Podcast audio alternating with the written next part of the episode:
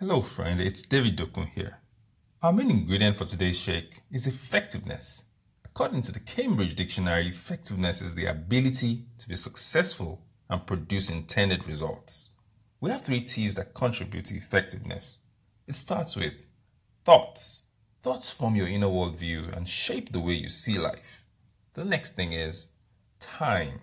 Time is life, and your life succeeds to the tune of how well you manage time.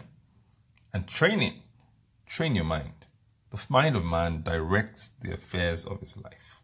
In summary, effectiveness is impacted by the use of time, predominant thought patterns, and how trained your mind is.